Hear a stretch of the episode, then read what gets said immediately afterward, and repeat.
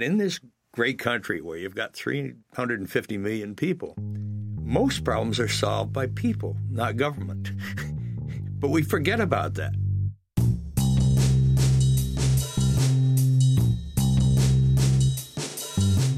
This is Legacy stories from older generations for insight into the world today. I'm Michelle Hardin.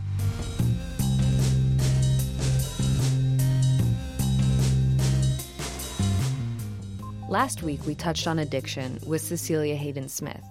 If you haven't listened, she talks about facing layers of discrimination, being an African American gay woman, and how addictions became part of coping with trauma and sexual abuse. She mainly battled with food addiction, but as she describes, what she was addicted to wasn't really the problem, it was what she was running away from. But for Paul Molloy, addiction is at the crux of his story. It's what hurtled him to rock bottom. And like many others, losing everything is what eventually led to his recovery. But what's unusual about this recovery story is that Paul turned his lowest point into a global business. Paul is the CEO of Oxford House, a self run recovery program with more than 2,000 recovery homes and 10,000 people in the program at any given time. Today, Paul and his wife use their own experience to keep their vision of Oxford House going. My name is Paul Molloy, and I am 79 years old. My name is Jane Molloy, and I'm 78 years old. I married a young woman. Paul and Jane met at the University of Vermont, a state which they still have a soft spot for today. They fell in love and wasted no time beginning their relationship. While we were in college, we got engaged at the summer before junior year, and in January 1960, we got married. And then in our senior year, a year later, our first daughter was born. Paul's aspirations to become a lawyer took them to Washington, D.C., where he went to law school at Catholic University. But if there's one thing to know about Jane, it's that she's not the type to take a back seat. Jane, First, first of all, Yeah. while, while Paul was going to law school at night, I was staying home with our child. And since he was working all day and going to law school at night, I helped him out by briefing his cases and doing notes for him so that when he came home, he'd have a quick dinner and then grab my notes to go off to class. And he told me about what his exams were and what it was all about. And I got thinking, I know this stuff better than he does. Mm. So I applied to law school and got accepted. And we were both then law students. She took the LSAT, and uh, we went to the dean of the law school, and the dean's reaction was, "Golly gee, Mrs. Molloy, we already have a woman." Really? But they took me anyway so you were their second. They in, in this class, women. yes. Oh, okay. The usual choices for those of us in the 50s were go into teaching, become a nurse, become a secretary, become a housewife. And I was sort of the housewife. But in some ways, getting married so young and getting to experience Paul's law school really was really helpful to me because it made me decide, yeah, I can do this too. In third year of law school, and I was the only woman in the Nationals in New York City when we were arguing. But I was a little bit distinctive because I was also eight and a half months pregnant. Jane soon had their second child while they were both in law school. After they passed the DC bar, Paul got a job as a legislative assistant for Vermont Senator Winston Prouty, a Republican like himself. So I did lots of things as a staff member on the Senate side. And among other things I did uh, was that I learned how to drink and tended to drink too much and worked my way into becoming a full fledged drunk. While being quite effective as a staffer. Hugely effective. Paul was instrumental in helping set up the Corporation for Public Broadcasting and a little national rail service you might have heard of called Amtrak. Well, I was a functional, a functioning alcoholic. As a matter of fact, I probably functioned better as an alcoholic than if I were not an alcoholic, because in negotiating with various interest groups to get things ad- adopted, I would drink them under the table, literally. Oh. And it was uh, part of your strategy. Well, it, it certainly was part of my strategy. practice. I don't think it was a strategy. Oh, okay. By this time, Jane and Paul had a total of five children. We were a productive young couple from Vermont. Yes. And Jane was finding success in her career as well. Jane, by then, had become a lawyer with the Department of Commerce.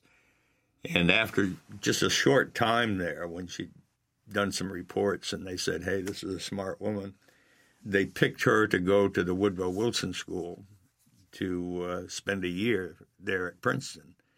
And uh, she could bring her whole family. And that was me plus the five kids. Both of their careers were flourishing. And with five children, it would seem their marriage was also a success. But things were falling apart. Paul was becoming a bit of a problem at that point. Yeah, I could never tell whether I would be a happy drunk or whether I'd be a mean drunk. And I, unfortunately, often would try to kill Jane. And uh, looking back on it, it was it was typical spousal abuse by an alcoholic. But at the time, I just thought I was right. She was wrong. and uh, so Jane finally got sick of living with a uh, drunk after we'd come back from Princeton and had me committed to the psych ward and announced she was going to divorce me. She wanted a separation. It was, it was well deserved. Paul was not having any of it. And being a lawyer himself, he knew exactly what to do. He immediately got in contact with a fancy lawyer from D.C. who sent out his partner. The partner said, Paul, I'll spring you like this if you go into treatment for alcoholism. And I said, You don't understand. I'm not an alcoholic. And uh, he said, Well, I talked to your wife, and, and she's had it. And so began the start of many negotiations between two seasoned litigators. I went to court and got a commitment order. He was very much out of control. I said, Well, I never should have married a Protestant. I married a Protestant, but she had become a Catholic. Nevertheless, she wasn't playing the game according to the rules. And so I said, Look, the only way that uh, I would agree to a separation is if she sleeps with me on Thursday nights. And he said, No way. And I said, What's wrong with that? That sounds pretty reasonable. He said, Well, the 12th, 13th, and 14th Amendments to the Constitution abolished slavery. So I fired him and then went through several other lawyers. I had great access to lawyers. But Paul's cheekiness would soon get him in trouble. If you're in the psych ward uh, and you're a lawyer, you're popular because a lot of people are in the psych ward who don't want to be there. Mm-hmm. And so I became popular and I negotiated with the establishment to let us watch the 11 o'clock news. I said, not letting us watch the 11 o'clock news violates our civil rights. So they eventually let me change the rules and we could watch the 11 o'clock news. Then, when I tried to push my luck and get the Johnny Carson show, which was popular at the time, they said, You've got to leave. And I said, You don't understand. This terrible woman who's put me here, I have 289 more days on her Blue Cross Blue Shield. And they said, Not here. And so I ended up on the streets of D.C. as a homeless person. For how long? Probably three or four months. It's a little hazy. It was while Paul was homeless that he finally admitted to being an alcoholic after Jane threatened another psychiatric hospital. The next morning, this lawyer I had fired the first time tracked me down on the streets of D.C. and said, Jane is going to have you committed to St. Elizabeth's Hospital. And as her work in poverty law and uh, her early days of practice, uh, she had tried to spring people from St. Elizabeth's because mental illness then was kind of a storage facility, quite like prisons are today. And uh, I knew that St. Elizabeth's was a bad place, so I said to this fellow, Ed, look, I'm an alcoholic, I need help. And he said, Paul, I just think you're a bastard. And I'm not going to help you unless you can go three days without a drink. So I went three days without a drink and called him up, and he verified that I'd been sober for three days. And then he got me into a treatment program in Montgomery County, Maryland, run by the county. And it was a 21 day program. And from that 21 day program, I went to the halfway house. As for Jane, she didn't get to where she was by being fragile. After throwing out her alcoholic husband, she stayed focused on her ambitions. Once back from Princeton, she worked a high level policy position as a lawyer for the Department of Commerce. But at that point, I was trying to sort of rebuild my life. And I had to do it without him, which was something quite new for me. But uh, yeah, because you had been married. Since... We'd, we'd been married young and yeah. had been married for 15 years at that point. This was in 1975, and we'd gotten married in 1960. Uh, so that was that was interesting. Meanwhile, uh, Jane was uh, saved from having a drunk husband at home right. and five children, and the drunk husband would try to kill her whenever he got in that kind of a mood. Even as a shunned drunk husband, Paul was actually quite lucky to have Jane as his wife. It was because of her dogged threats, Paul began treatment. And while in the halfway house, he encountered more luck. I got a call from the Energy and Commerce Committee uh, to come in for an interview. And I wasn't going to go because I hadn't applied for any work on the Hill because uh, I felt everyone knew me as a notorious pushy drunk. and Father Bazan, who used to stop by the halfway house and buy a Coke in the morning and cheer up everybody and say, Keep up the good work, fellows. He arrived one morning and all the guys in the halfway house said, Paul got called for a job interview and he's not going. He says, Why not? And I said, Well, I didn't apply there and I don't know why I got this call from this House committee. And I have no money to buy gas. So he said, Here's $20. Go to the job interview. So I bought gas and went down to the job interview and thought to myself, I must have been drunk and in a blackout. And went to the folks on the House side and said, You Republicans owe me because I'm a great guy. so I decided I had to be honest. And so when I was interviewed, I said to the person interviewing me, You know, I'm an alcoholic. I've been sober three months and I'm living in a halfway house. They said, That's okay. If we decide to hire you one drink, you're fired. And then the person interviewing me said, Jim Broyhill must think a lot of you. And I said, I don't know Jim Broyhill. Who the hell is Jim Broyhill? I said, Well, he's a congressman from North Carolina. Turns out Jim Broyhill didn't know Paul either, but vouched for him anyway. He was walking through the office, and Lou said to Jim, uh, This is this fellow you recommended. Broyhill said, Oh, if I recommend him, he must be good. and guess what? They hired me. I became friends with Broyhill. To this day, neither Broyhill nor I know where my resume came from. So, by divine intervention, an abundance of luck, or powerful drunken persuasion, Paul got a job with the House Energy and Commerce Committee. Not too shabby for someone living in a halfway house and who was homeless just months beforehand. And I was open about the fact to everybody. There was no anonymity about me being alcoholic. Then, without warning, the county decided to close the halfway house Paul was still living in. But you know the phrase, when God closes a door, he opens a window? I've never seen it happen in such clear representation as with Paul's life. After some self pity and encouragement in the form of tough love from the old timers at AA, the 13 of us all chipped in to pay the rent and to run it ourselves. And so that really was how the first Oxford House got going. In its present state, you can find Oxford houses around the world. 263 houses were created just last year, and around 400,000 people have gone through an Oxford house since its beginning in 1975. But before it became a worldwide network, it was Paul and a group of recovering addicts who just had the rug pulled from underneath them. They started building their own treatment we then worried about the fact that we wouldn't be able to do it because there was a therapeutic community then on the West Coast called Synanon. And Synanon was in all the papers because it was falling apart. Its leaders were fighting with each other. Synanon was the first ever self run rehabilitation center with no doctors. It began in Santa Monica, California. And what happened is a pretty crazy story that I suggest you look into if you haven't heard of it. But essentially, it became a cult the trouble started when its founders started moving beyond rehabilitation and wanted to create an alternate community.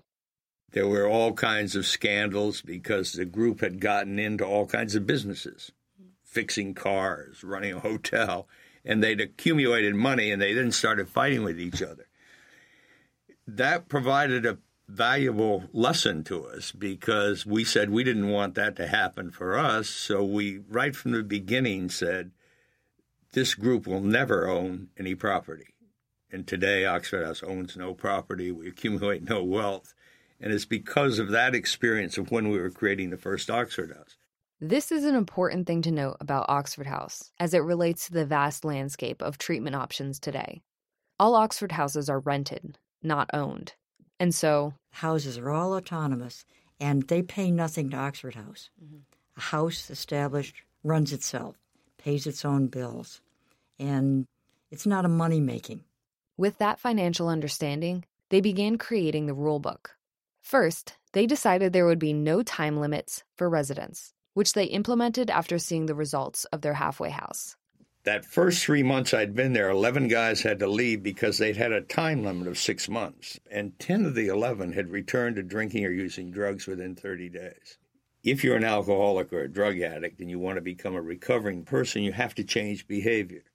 But behavior change takes a different length of time for everybody.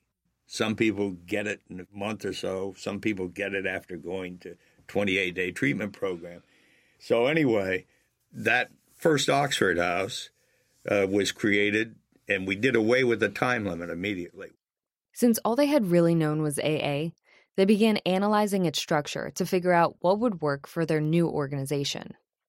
AA has no officers and no rules. It's a very loose knit mm. organization. We were trying to model ourselves after AA. And I had known a guy from Vermont because I'd been in and out of AA for years, whose sponsor was Bill Wilson, the founder of AA. And so we called him and we went through the business of how the hell we're going to run this. They also decided that if any person relapsed, they would be kicked out of the house. then we began to feel guilty because while we threw the first guy out who relapsed, we soon filled the bed and we had no room at the inn. And so we then rented a second house and then a third house. Out of guilt. Yeah, Irish Catholic guilt. Guilt and luck may be the two predominant forces for Paul and Oxford House's success because soon houses began multiplying. Within 10 years, there were 13 Oxford houses in the Washington, D.C. area. They started giving charters to the houses as they would open. The charter had three conditions. It had to be democratically self run and follow this Oxford House manual. Number two, each house had to be financially self supporting. And number three, each house, if it was going to be an Oxford House, had to throw anybody out who drank or used drugs. And those three conditions have stayed the same. Working on the Hill didn't hurt his cause either. A former congressman rented out his old house in Pennsylvania to become the first Oxford House outside of the DC area. The founders were worried it may not work since they wouldn't be around to monitor and keep it on track. But it turned out to be successful. And then news about Oxford House spread down Pennsylvania Avenue. Ed Madigan, who was a congressman from Illinois, called me in 1988. He then told the story to Ronald Reagan. And Reagan's reaction was, Golly gee, does Nancy know about this? At the time, Nancy Reagan was leading the Just Say No anti drug campaign. And the next thing we knew, a Dr. Ian McDonald from the Reagan White House asked to visit one of the houses that we had at Chevy Chase Circle. And he visited the house, which was a 13 man house, and he said, When did you guys have your last vacancy? And they said, Oh, we had a vacancy in March. And he said, How many people applied? And they said, Oh, 22 or 23. And he said, You just took one? And they said, Yeah, uh, that's all we had was one vacancy. He said, What happened to the other 22 or 23? And they said, We don't know. But it takes us two and a half years to save $5,000, which is what's needed to rent a house in this neighborhood. And so the Anti Drug Abuse Act of 1988 gets stuffed with a provision That said every state that received federal money for alcoholism and drug addiction had to set up a revolving loan fund to loan groups of six or more recovering alcoholics $4,000 in order to rent a house to, in effect, create an Oxford House. So it was built into the law. Yes. and it was mandated. 1988 marked a time of change for Paul. It was the year the Reagan administration took notice of their work. The organization basically became mandated into law across the nation. And perhaps most importantly, after 13 years, Jane and I decided to get remarried in uh, 1988. A couple years earlier, Jane had begun talking to me again, and uh, we actually began dating. During the hiatus, most of the girls I dated, I made sure their name was Jane. But Uh, this was the real Jane. and, uh, Is that true? Yes. Jane one, as your secretary referred to. Yeah, my secretary on the Hill used to. I'd say, "Who is it?" And she'd say, "Jane one," or she'd say, "Jane two. and, however, they were all nice people. and uh, And when they got remarried, Jane moved in with Paul, who wasted no time in turning Jane's old place into an Oxford house. But things weren't about to slow down. Shortly after the mandate was put in place, that created all kinds of chaos because states were saying, "How the hell are you going to loan four thousand dollars to a group of reco- freshly recovering drunks and druggies and expect them to pay it back?" And so, with that, we had to create a central office to convince states that yes, drunks and druggies really would repay the money, Yeah. and they really could have self-sufficiency and run their own recovery houses and that Oxford House concept had a lot of advantages. Another thing to keep in mind is that Oxford houses are just houses. They aren't buildings or specially built rehabilitation centers. It's a family home in a neighborhood with other family homes, usually in a nice part of town. And as you might have guessed, people weren't too happy when an Oxford house decided to move in next door. People in a good neighborhood will say, hey, you can't be here. You're a treatment facility or you're whatever. And we said, yeah, we're just like a family. If you let a family here, we can be here. Mm-hmm. At one point, we were in federal court in 14 different jurisdictions. One of those cases reached the Supreme Court, and it may not surprise you to hear they won. The court ruled that under the Fair Housing Act, recovering addicts are a protected class of people who cannot be discriminated against, which is something they fought hard for because Paul believes it's one of the reasons Oxford House works. Well, if you're living in a good neighborhood, you don't want to give that up easy. Mm-hmm. So you think twice before you relapse. You enjoy living in a nice house with a big television and lots of channels on the cable TV. They had to keep fighting to keep Oxford House the way it was because it was such a new concept. The very reasons people felt uneasy about the process, putting the homes in good neighborhoods, allowing the houses to be self run, was why it worked. One early study from Catholic University found 80% of the folks who moved into Oxford stayed clean and sober. And we said, My God, what are we doing wrong? We're losing 20%. Mm-hmm. He said, You don't understand. Normally, a place would be happy if they had 20% that stayed clean and sober. That word began to spread. But the numbers don't tell the story of those people. Paul believes Oxford House works because They become part of a functional family. I mean, if you were like me and you first move in from the streets, initially you reject the idea of having to be there. And you reject the idea that you can't drink or use drugs or they're going to throw you out. And then the folks will say, come to the weekly house meeting. There's a business meeting every week. They follow parliamentary procedure, Robert's Rules of Order, and uh, it looks like an IBM meeting. and uh, I think that that begins to suck people in to this new and different lifestyle.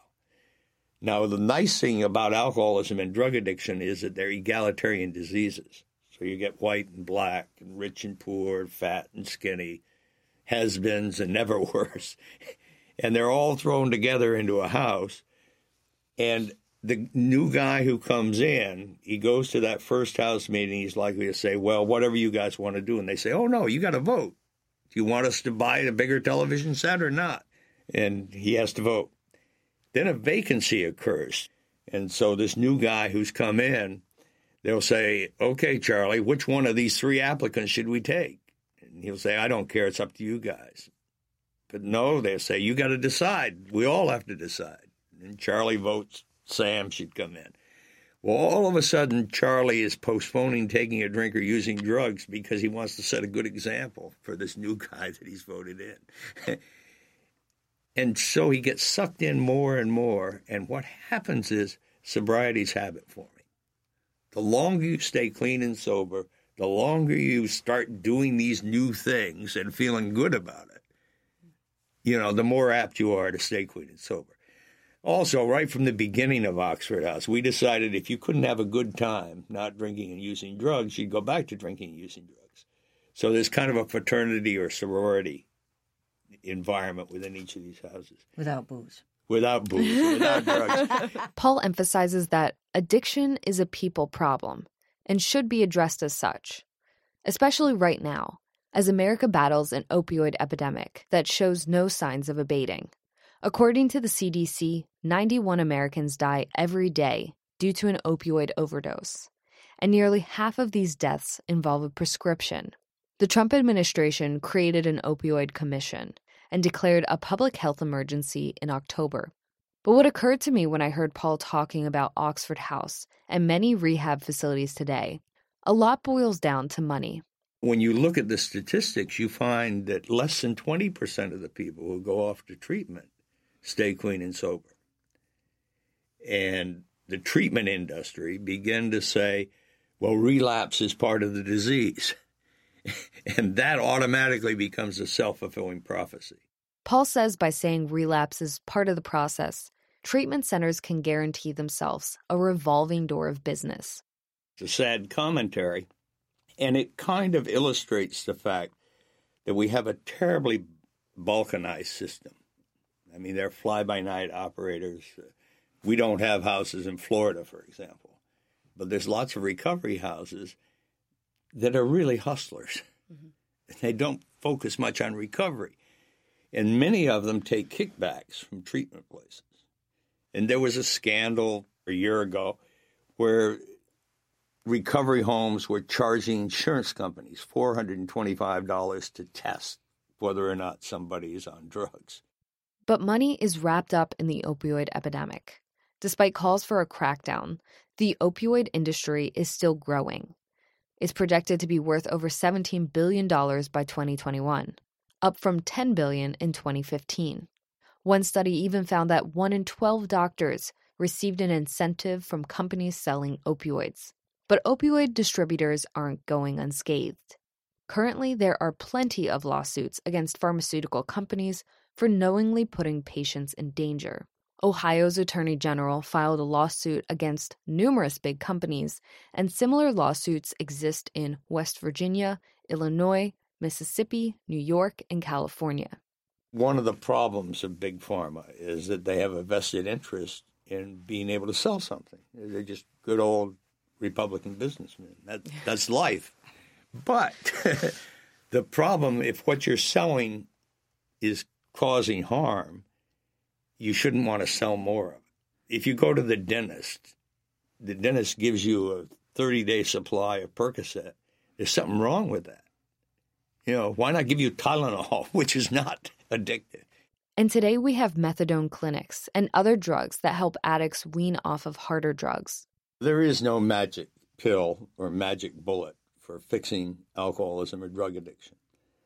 Methadone, which was put into use in the early 60s, was part of a harm reduction scheme.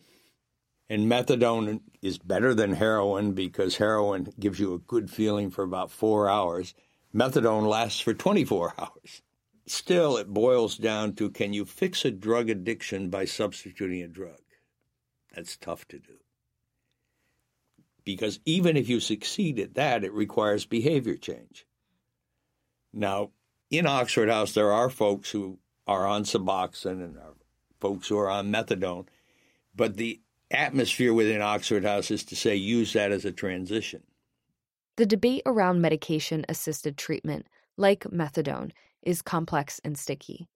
Because drug addiction is a disease, using medication makes sense. And many people have fought hard against stigma in order to bring things like methadone clinics into towns where there is little to no treatment help. But success can mean varying things. Around half of those on Suboxone reduced or stopped using painkillers. However, this rate drops dramatically to around 8% when the use of Suboxone stopped. Likewise, a rehabilitation clinic can claim success if someone completes a 20 or 30 day treatment and not take into account what happens afterward. But Paul thinks if anyone can beat a national crisis, it's the U.S.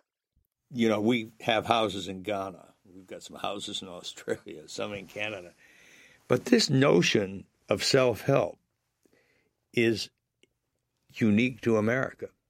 De Tocqueville in 1835, when he went around the country, he uses the example of a tree falls across the trail. And he said, These Americans just come along and they all get together and say, Let's get the damn tree out of the way. In Europe at that time, you, which was very feudal, you had to get the permission from the landowner, the permission. You had to go through all kinds of bureaucracy. Well, there's something about the American tradition and heritage that encourages AA creation 1935, NA's creation 1953, Oxford House 1975. How come these self help things come about? I think that's part of the American character. We probably are going to go back to more of this self help. I think we kind of slid into saying President Obama, President Bush, President Trump's got to solve all the problems. And now we're learning better be careful depending on a president too much.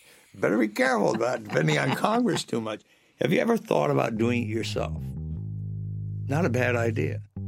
And you got the freedom to do it in America.